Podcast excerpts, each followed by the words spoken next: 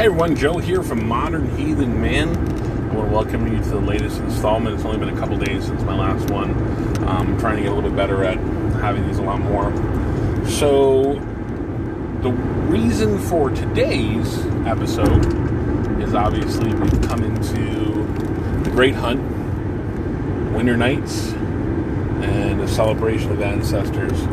So grab yourself a cup, grab yourself a horn, grab yourself some mead, grab yourself some coffee, some soda. Sit back and enjoy and have some time with modern heathen man. Let's get right into what we're going to talk about today. So, big full moon, really nice. My son was enjoying it the other day, and I began talking to him. It was called the red moon, not because of you know anything other than it's hunting time the great hunt has actually begun. Actually, really, the great hunt has begun here in Alabama. The hunting season has opened, and we're getting ready to do our um, primitive hunting with uh, bow and arrow, um, some of the other stuff going on with hunting. So, the great hunt has begun.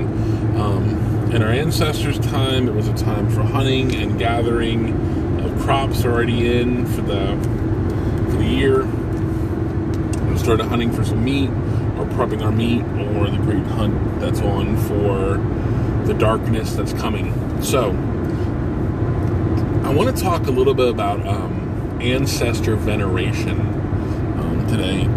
We all know that this is a time where, you know, the pagans celebrate um, Samhain. You know, we have Day of the Dead and we have um, Halloween. With that said, um, we know there's a thinning of the veil and we can all feel that thinning of the veil right now. We feel a bit closer to our ancestors, a bit closer to those that have gone on before us. Um, and a lot of the new people that are in heathenry are asking me questions like, what do you do? How do you do it? You know, how do you do your veneration and stuff like that? Um, through the next month, what I do is personally, this is what I do personally. Um, you don't have to do it this way if you don't want to, but this is what I personally do. Each and every day, I denote a person of my ancestry that I would like to venerate. And this came up the other day with somebody, and they wanted to know what veneration was as opposed to worship. Well, my personal definition of veneration is remembering, considering, meditating, and contemplating that person or God. Okay? Doing something in your daily life which brings light to them and lets you focus on them specifically throughout the day to do something that means something either to them or about them specifically. Now, what I'll do is I'll pick somebody from my life and I'll go ahead and I'll, you know, bring them about as an ancestor and, you know, talk about them um, at my altar or meditate on them or talk to them specifically. Uh, let's see here, let me give you an idea. So, like, um, you know, we're getting ready for the family holidays and we're getting ready to spend time with our families for Thanksgiving and Christmas coming up, or you will in Thanksgiving. So, what I would do is I would talk to my grandmother and say, you know, Hail Althea, my grandmother, the person who taught me straightforward love, the person who taught me family heritage and family recipes through food, through holidays, through gifting, Hail Althea, and then I'll say things like, you know, she's my grandmother, we called her Mem. I'll say, Mem, you know, today is your day. Today is the day that I remember you and venerate the things about you. I remember your long hair that was dark. I remember how short you were. I remember you standing at the the uh, stove cooking for the holidays. I'm getting ready to do the same thing with my kids and begin teaching them the different um, recipes that you taught me. And I need your help. I need your help with patience. I need your help with love. I need your help with understanding while I teach them how to do these things. I know they're going to ask why because I did. And I want to have the same patience and understanding that you did when you were teaching me these things. So, in those memories, I ask that you help me have that patience with my children. I ask that you help me have that love with my children as I teach your recipes to my children that you learned from your grandparents, that they learned from their grandparents, and so on and so forth down the line to make them family recipes. I ask that you be with me as I do these. And in doing those, I will remember you and I will teach my children of you and teach them about how you taught me to make these things and how you were the first person I tried these from. So I ask that you be with me while I do that, and that you sit with us while we have this meal and they learn about you and let them feel you and let them know that you're there and that we're thinking of you. And that's basically it. I mean, that's the gist of all of it. I may have a picture of her out that my kids can see a few mementos of her, different things that were hers, besides the the actual food, songs that she liked, or things that reminded me of her would be out for them to see and for them to interact with, if you will. Let them pick it up, let them touch it, let them have the same wonderment that you do for that piece as they look at it. So that's basically it. I mean, just pick somebody from your past and, you know, venerate them. Remember them. Remember the things they did. Serve their favorite meal. Make their favorite meal. Uh, make something that reminds you of them or sitting with them. Go do an activity that reminds you of them. Like, you know, if I'd be venerating my Uncle John, I'd be out fishing in a boat because that's one of my fondest memories of spending time with him is fishing in a boat with him. So, different things like that. And through those memories and through us remembering those people, they continue to live on. Um, my family, like most families, I don't know if you guys do this or not, most of the families I've met do something like this. Whenever we have a celebration, like a Christmas celebration or a Thanksgiving celebration, a wedding, a feast of any type, or a get together of any type, there's always an empty chair that continues to get the food, continues to get the drink.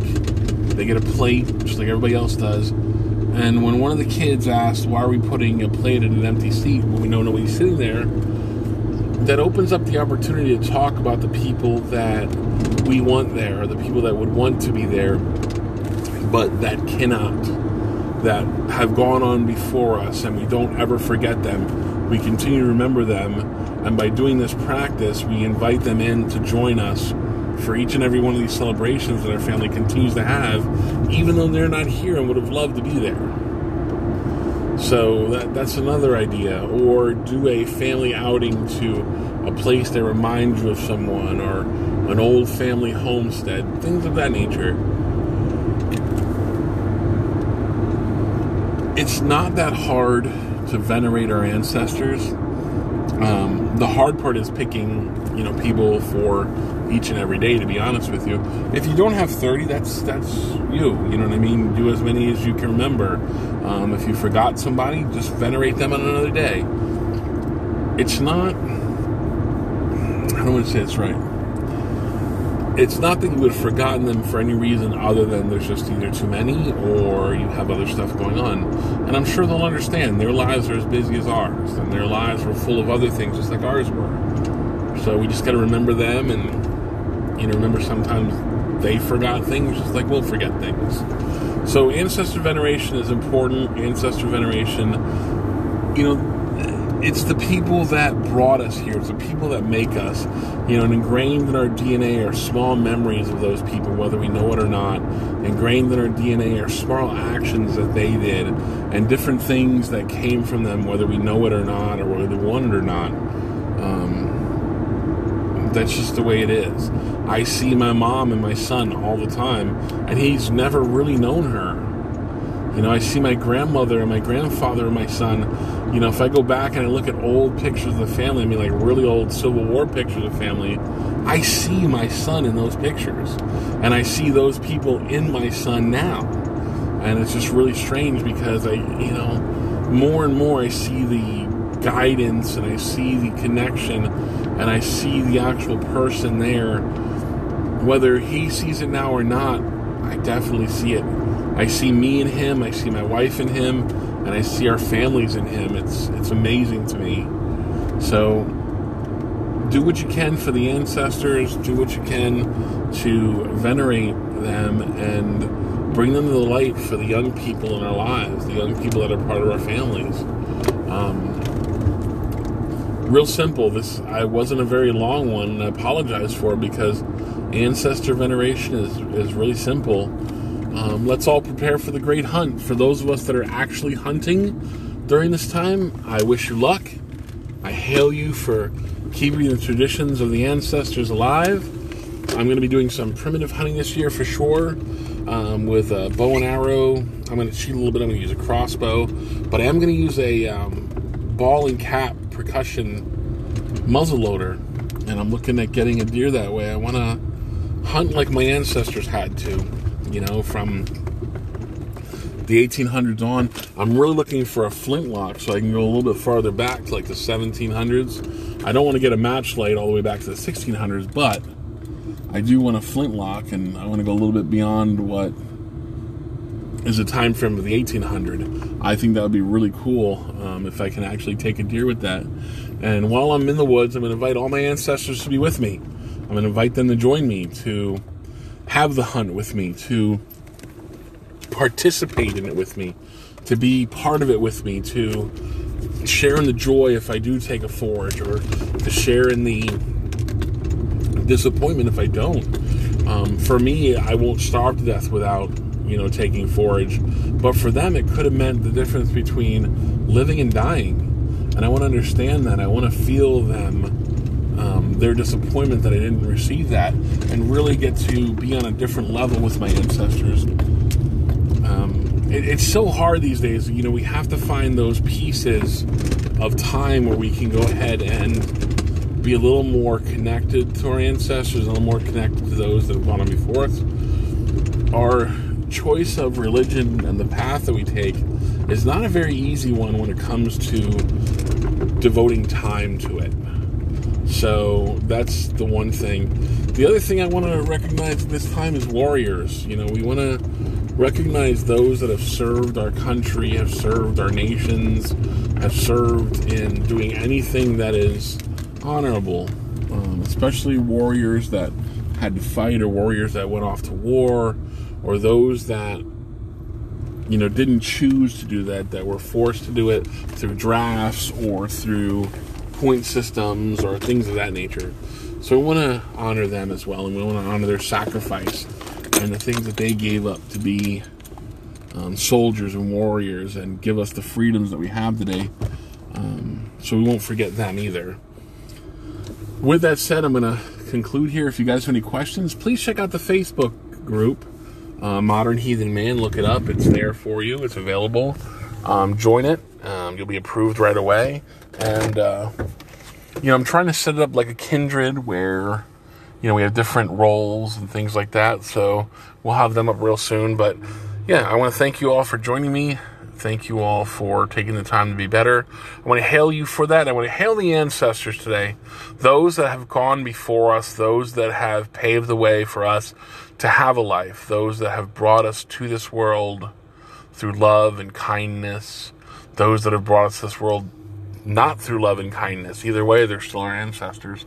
Um, the scoundrels and the saints that we have, as I joke about that. But yeah, I mean, some of us have pirates, some of us have slave traders, some of us have saints and whatever else you want to call them. So those that have gone on before us, whatever they've done to help shape us into the people we are today.